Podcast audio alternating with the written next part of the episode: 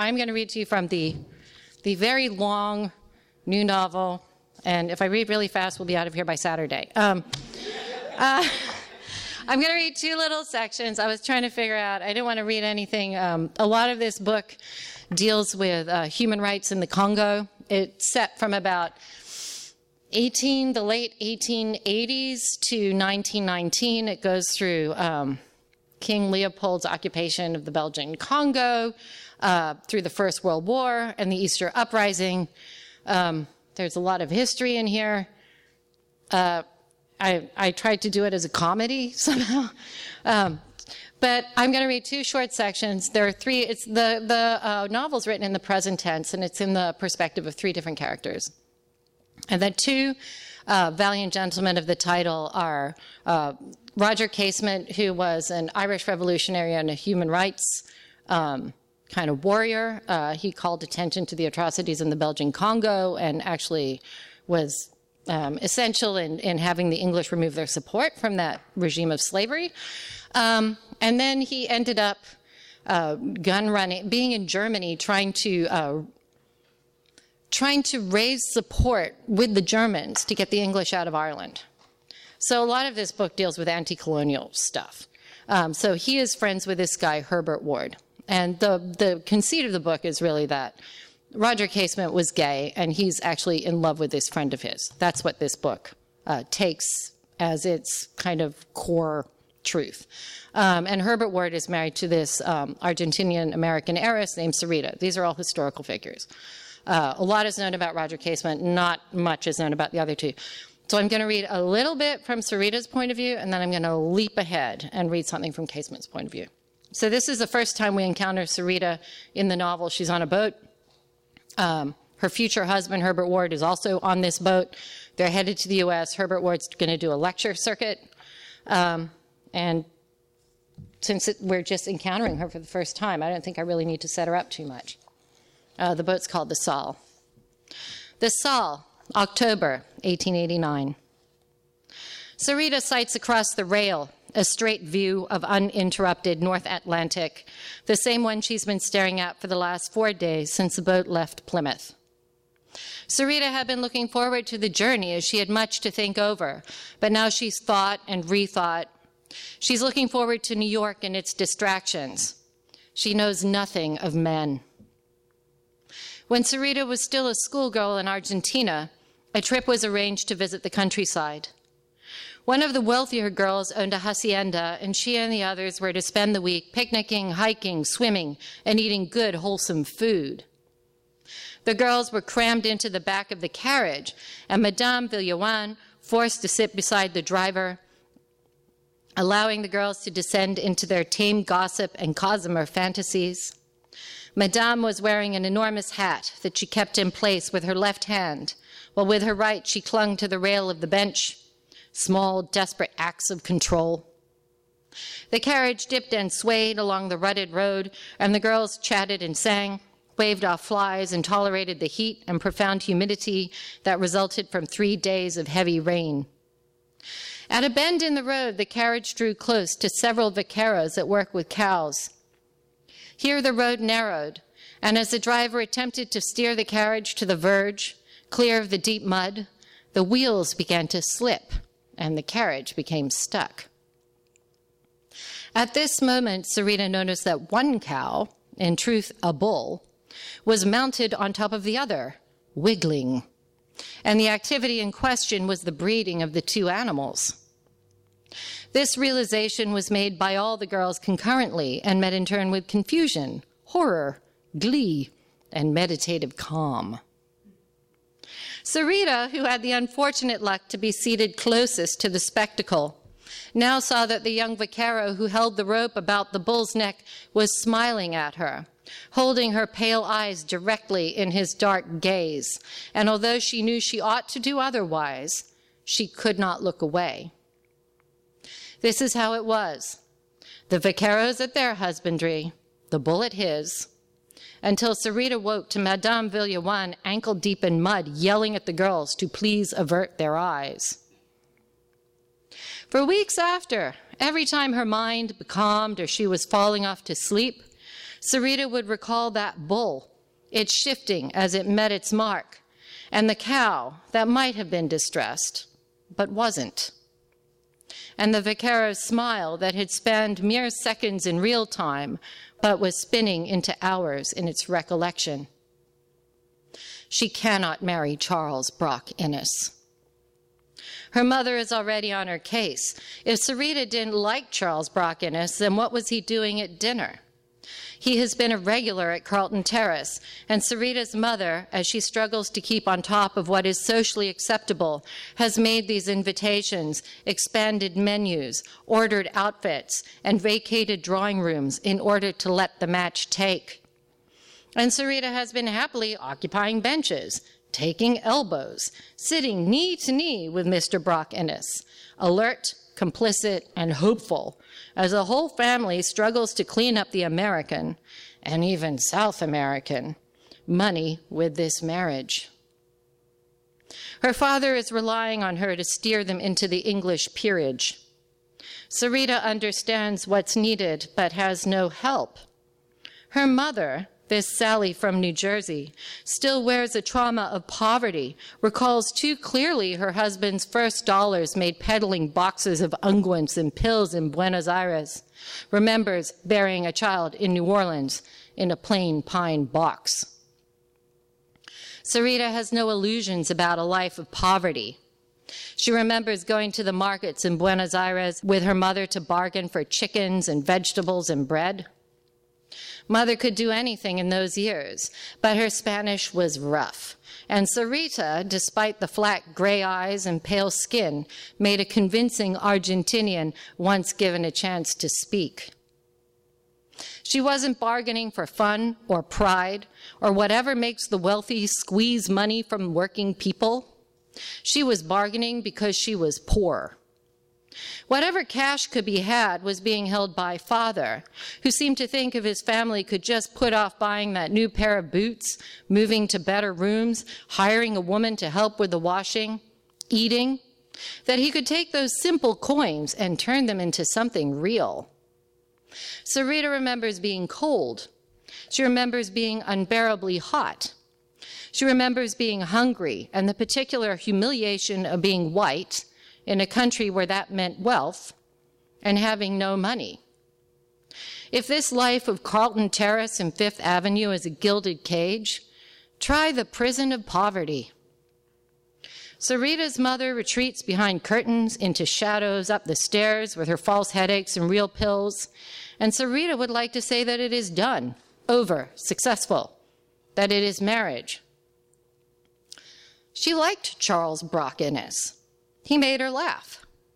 Brock Innes did impersonations, including one of her father, his probing eyes, his habit of stretching his fingers like a cat extending claws, the way he sank into a chair, silently observing until those attempting to speak to him dissolved into nervous chatter. But now everything Brock Innes said is in a new light. She remembers his words Sarita, a woman should pursue her own goals, even in marriage. He must have thought her desperate, but it didn't seem that way. The grinding of the ship's engine draws her closer to New York, farther from London, although they sailed from Plymouth, as if she is a dog on a leash, allowed to wander to a better location, only to be pulled back at another's will. Sarita shuts her eyes against the sun, and the exchange plays through her head. There's the linen closet. There's Brock Innes exiting and rushing down the hall. There's Valentine, her father's valet, close behind, tucking in his shirt. And there's Sarita, standing farther up the hallway, with Valentine processing her presence, having lost none of his composure. His usual reserved look read as challenging, and she'd said, utterly ridiculous, who is dressing Mr. Sanford? Valentine had mumbled something about her father needing to compose a telegram before dinner, and therefore having been done with his wardrobe early. And after that, she had again taken Brock Innes's elbow into the dining room, had managed through the salmon and jellies and roasts and asparagus and puddings and cheeses, the different wines, the winking cutlery spreading out across the cloth like surgical tools. She had carved at all of it fish, pheasant, fool. Never wittier, she had found humor in everything. And there was Brock Innes laughing at all her jokes. He enjoyed her company. He liked her spark. He wanted her to be the mother of his children. The bull wiggles. This is not the time to stir things up. She doesn't know what deals her father has going down with Barings Bank, but she knows it's risky. Father is on edge, and his usual prickly demeanor has shifted to a disturbing calm, the calm indicative of a looming eruption. But there's no point in saying what happened. She has no interest in exposing Brock Innes. She wonders if he thought she too had strange inclinations. She could be more fragile, which men seem to like. But she's always thought that her handsomeness and warm intelligence made up for that. No, she's not going to blame herself. She'll leave that to the others. And then a shadow. Senorita, says Paz. Paz is Sarita's maid. ¿Qué necesitas? Paz holds the parasol, which she opens and extends in her direction. Of course, Paz is right. At her age, 29, Sarita shouldn't be presenting her face to the sun. She also knows that Pretty Paz enjoys making these reminders, easing waistlines, yanking the occasional gray hair from Sarita's head. The day is cold and the passengers are arranged about the deck, taking in the air, stirring about the exits, gliding as if on tracks. Sarita moves to the railing, her skirt trailing, and she trails a yet longer shadow. Her heels click as she steps, as she shudders to each new second, marking her progress. All right, and then I'm going to leap ahead, and we have something from uh, 20 years later, I think it might be 25 years later. Um, and this is uh, after, I don't know, are there any um, Irish Revolution buffs? okay, so Roger Casement, well, sometimes I like something, all right. And then I'm like, great. Okay, but um, yeah, please, please help me out. But uh, so Roger Casement, he starts off, you know, working with this guy Herbert Ward in the, the Belgian Congo, and I'm not giving anything away in the book, but he ends up being sent to Germany to try to get, as I said, the Germans to support the Irish. And they, you know, the Easter Uprising happens right smack in the middle of the First World War. And it's a really, depending on you how you think about it, poorly timed or well timed event because, you know, America isn't in the war at that point. There are so many Americans who are of Irish descent and it could go either way, you know. And this is what the Irish are counting on. But Casement has kind of lost his faith in the Germans at this point and they have a boatload of arms that are off the coast of Ireland. This is, you know, off the coast of Banna Strand, and they're trying to land them so that the um, so that the people who are rising up for the Easter uprising will be armed. But what happens is that uh, the German boat is found and it's scuttled, so they sink it with all the arms, which is part of the reason they had no weapons. Um, during the Easter uprising was because Casement wasn't able to do it. But they didn't send him back on the boat. They sent him back on a submarine and he's with this guy, Monteith, who's an Irish guy who's been living in the US um, and who was supposed to be training the Irish forces in Germany. Um, and this is just a bit from the U boat, which is kind of self contained, which is why I'm going to read it. Um, Banna Strand, April 1916. So this is two days before the Easter Uprising. It is a burial at sea. However, Casement has always thought burial would offer peace, and this is an odd coffin packed with activity and actors. He would turn to face the wall, but the bunk does not accommodate this. His head is shoved up against a circuit box. The heels of his shoes rest against a steel plate covering a nest of wires. His knees project into the space before him and are routinely struck by the sailors passing through the cabin.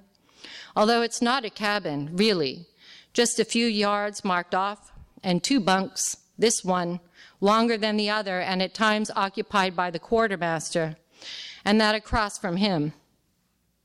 Monteith is sitting there and would be looking into space, but there is no space. So he's focused on a patch of wall just above Casement's head. The walls are slick with condensation, and drops of water spatter onto his face with fair frequency. The air is thick and unwholesome, heavy with heat. Monteith takes a vial from his pocket and shakes it. You can hear the tablets rattle. He laughs and then composes his face into grim resignation. He and Monteith have pills and a tube of curare, poison, with the express instructions to use it in the event they're captured, although right now survival seems of more importance than orchestrating death. You're awake, says Monteith, nodding at Casement. I'm afraid I haven't been much company. Uh, there's been plenty of that. The sound of a man vomiting can be heard from beyond the curtain. Casement, too, would be vomiting, but he's done with that, emptied himself completely an hour or two ago. The scent lingers with that of urine and a reeking medley of sweat soaked wool. So I asked the captain how he could manage to be in this tin can for so long with all the smells and closeness, and I'm expecting some sort of condescending German speech about superior races and all that. So I say, Captain Weisbach, how do you do it? And do you know what he says to me? No, says Casement. Opium. They're all on opium. Monteith shakes his head, looks at the vial again. That's not opium, Bob. Ah, don't worry about me. I'm not one for that sort of thing, and we know fuck all anyway. I'm not sure what secrets are worried about us giving up. Monteith may not be inclined to take his own life, but it's a suicide mission they're on, poison or not. At least they've managed to keep the Irish Brigade out of this, because to send them to Ireland now would be surely the equivalent of lining up all those men against the wall to be shot. Instead, they are accompanied by Beverly, or whoever he is, because that's not his real name, who has been sent over from Ireland and is now speeding back to no good purpose. Casement's not sure when he signed his own death warrant. The music of rattling pills accompanies this knowledge, but even if he dodges that, he's destined for the noose. He knows it. The night before, he had brought his personal papers to Countess Blucher and had broken down into a fit of weeping. He's just out of the hospital, so it was predictable, although perhaps somewhat of a surprise to her ladyship. The Countess can't really be trusted, but there is no one else and the fact that she knows Ward, or has at least met him, provide a connection to some kinder time. It is its own particular torture to not be able to comfort Ward for the death of his son, not to be able to grieve this child in a public way. He carries the loss of Charlie in silence. He harbors hope that there's been some mistake made in the telegraph, which is where he'd read the news, looking for it as he lay in his hospital bed, finding it, and then trying not to believe. He tries to articulate the stuff of Sarita's grief, of Ward's grief, and of his own. He keeps from thinking over what he knows must be the case that his friendship with Ward has bled out on the fields of Flanders, along with all things good and youthful and true. He has held his grief in silence, buried it under papers and planning, shot up ideals and doctors' reports. He has struggled into meetings, and as he shouted, his voice cracked. He knew that he was speaking as a man on the edge of destruction, clinging to a dream to stop from slipping over. Negotiations on what was finally going to be shipped to Ireland and how had been fraught. And what was the point of fighting when it was clear the Germans wouldn't budge? What was the point in arguing over mode of transportation, number of weapons, quality, ammunition? The vast majority of the 100,000 men that Devoy wished to arm would go without rifles. That was clear. Everything else is mired in a fog of poor planning. In Ireland, people are waiting for the arms, prepared to rise up on Easter Monday. There is to be a rendezvous with a ship in Tralee Bay but they only have 20,000 rifles, and these are of a vintage that does not inspire confidence. Devoy had said something about rifles like this being good enough for Napoleon, but that was when the enemy wasn't wielding something far better. Such statements are easily made from one's armchair in New York. The ship, the Aud, has a four day window to meet with the escort off of Banna Strand. The U boat will be reaching the coast of Ireland in the next couple of hours, and then Casement hopes he can contact the leaders of the uprising, although who these men are, other than Plunkett, is not known to him, and convince them that they are better off waiting for naval support from Germany. Although, as he articulates the thought, he knows it represents a false hope there is to be no German naval support. This is it for now. In waiting, which is what he'd wanted before he fully understood, we'll just take the current situation and transport it neatly into the summer. The volunteers, too, are angling for a conflict. Whatever distractions the Germans are giving the English works well for their cause. But even should the arms land and the men occupy St. Stephen's Green and what else, Four Courts, Dublin Castle, how long can they possibly hold before England crushes them? The civilian casualties will be high because occupying places like St. Stephen's Green means ridding it of dog walkers and students and shop girls with sandwiches and nodding drunks, not English soldiers. He did have a glimmer of what was at stake when Plunkett was still around. Plunkett had his little document for the Irish Brigade, and that was effective. And Pearse's address at the burial of O'Donovan Rossa, Casement had the souvenir booklet mailed by Nina, was a brilliant piece of writing. There, by the old Fenian's graveside, the identity of Ireland had suddenly made sense. You could see it emerging from the primordial gel and stand fully formed in your mind. One would have to be insensible not to join this God ordained war against oppression.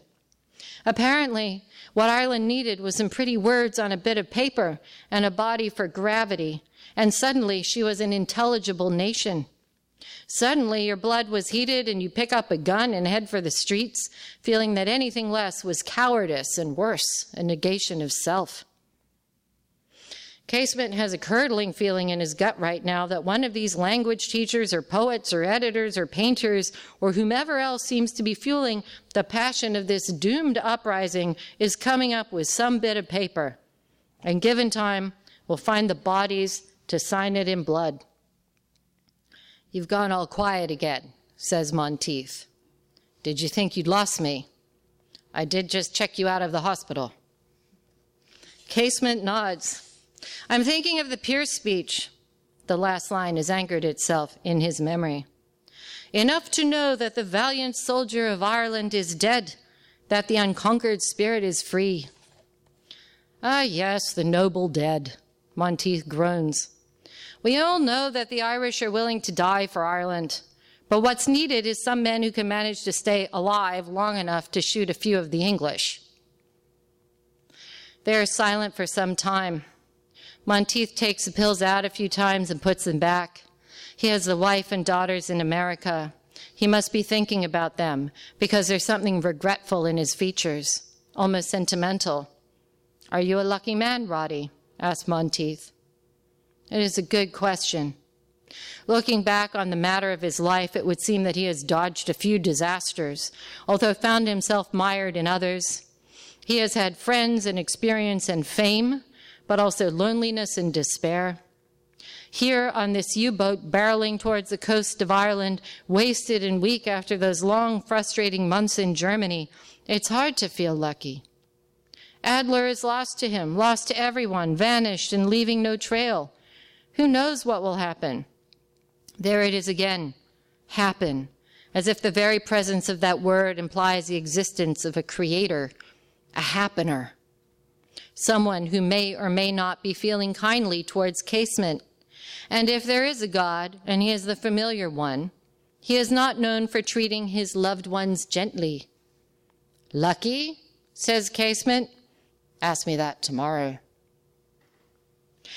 Casement is not really asleep, but not exactly conscious when he is roughly roused. It is close to two o'clock in the morning. What are we doing? asks Casement. Weisbach wants us out of here. He's getting worried about running into a patrol. Casement swings his legs around and sits up. Beverly sticks his head around the curtain. Got everything? What is there to get? Casement pats himself down in a perfunctory manner. He has a German code, although he's sure it isn't an important one. He has his poison, the pills, the tube of curare. He has a gun that he doesn't know how to operate. Let's go, says Monteith. The U boat has surfaced to a surging sea. A rowboat bucks in the waves.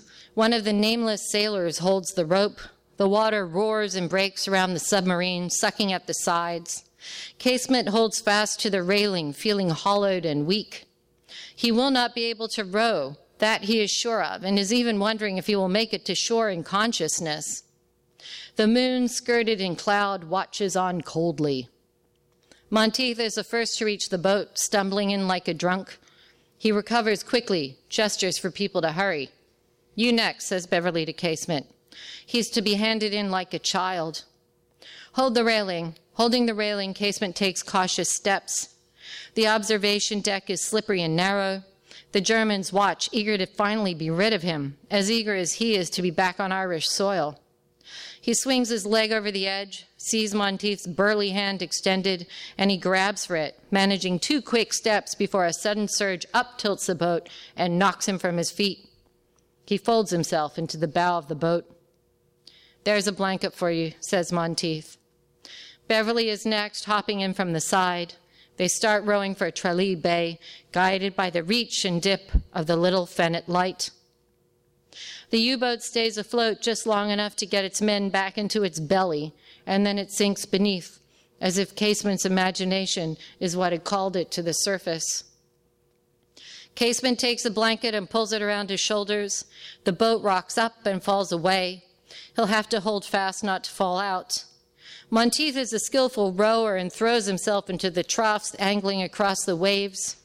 A wave breaks over the bow, soaking casement, bringing him into a more articulate consciousness. There's a lot of water accumulating in the boat, and a shouting match, or desperate conversation, has sprung up between Beverly and Monteith. The great shattering of waves upon the strand means they are drawing close. Monteith is dealing with the shore break, trying to keep the boat at the correct angle, but his hand is wrapped. When did he injure it? And he's weak with the left oar. They swing around, no longer across the waves, and there's one last roll that takes the boat and holds it and flips it over. Into the drink he goes. There is casement sinking beneath the water. He reaches the ocean floor, its shifting surface of powdered stone, and hears the clash and clash of rocks raked along the margin as the waves beat and mold the shore of Ireland. And here he'll die, a fitting end a drowning on the eve of the feudal uprising, and his lungs are filling with water, and it is a rough falling off, not as gentle as sleep, but a persuasive, brutal love. And then there's a tug at his neck, and he's pulled from the water, dragged with his face just in the air, and the sea still smacking his cheeks. I've got him, says a voice, Monteith's. Is he alive? Don't know. Jesus fucking Christ. He is rolled on his back on the rocky beach, and Monteith begins to chafe his arms and legs. Roddy, are you there? Casement begins to cough in streams of water. His nose is running. He is more liquid than solid. Well done, well done. We have to get going, says Beverly. I'm sure they've seen us. Three men, says Monteith. Smallest invasion on record. We have to move, says Beverly. What do you, su- what do you suggest we do with Sir Roger? We'll hide him somewhere and get a car and come back for him. Monteith's pause seems to suggest that he's not in favor of the idea, but can't think of a better one. Then Beverly is on his left side and Monteith is on the right, and they're dragging him along, and the toes of his shoes are scuffing up the beach. He's seen legless drunks carried like this, and men after being beaten senseless. He's not sure which of these groups he belongs to, and also not sure he justifies the creation of a third. I think it's a ring for it, says Beverly in response to something. It will keep him out of sight. He's lying in the long grass. At a distance, he can see an outline of a beer bottles, maybe some empty cigarette packets. This must be a place where young people come for fun, out of sight of their elders and this is where they will leave him, sheltered from the wind, cushioned by grass. Roddy, don't go anywhere. He's not going anywhere, says Beverly. We'll be back as soon as we can. Don't make any noise. He's not going to make any noise, says Beverly. Shut your gob, Beverly. What is wrong with you? It's Roger Casement, for fuck's sake. And that's the last he hears before he drops into sleep. He has made it home. He has made it to Ireland, and if he never wakes, he will be all right, for his head is cradled gently in the grass, stirred by the night air, is caressing his cheek, and there is the harsh whispering of waves on the strand, and the raking of rock against rock at the brink of a cold sea, and the rattle of some night bird's wings. He is all right. He is better than that. He is home.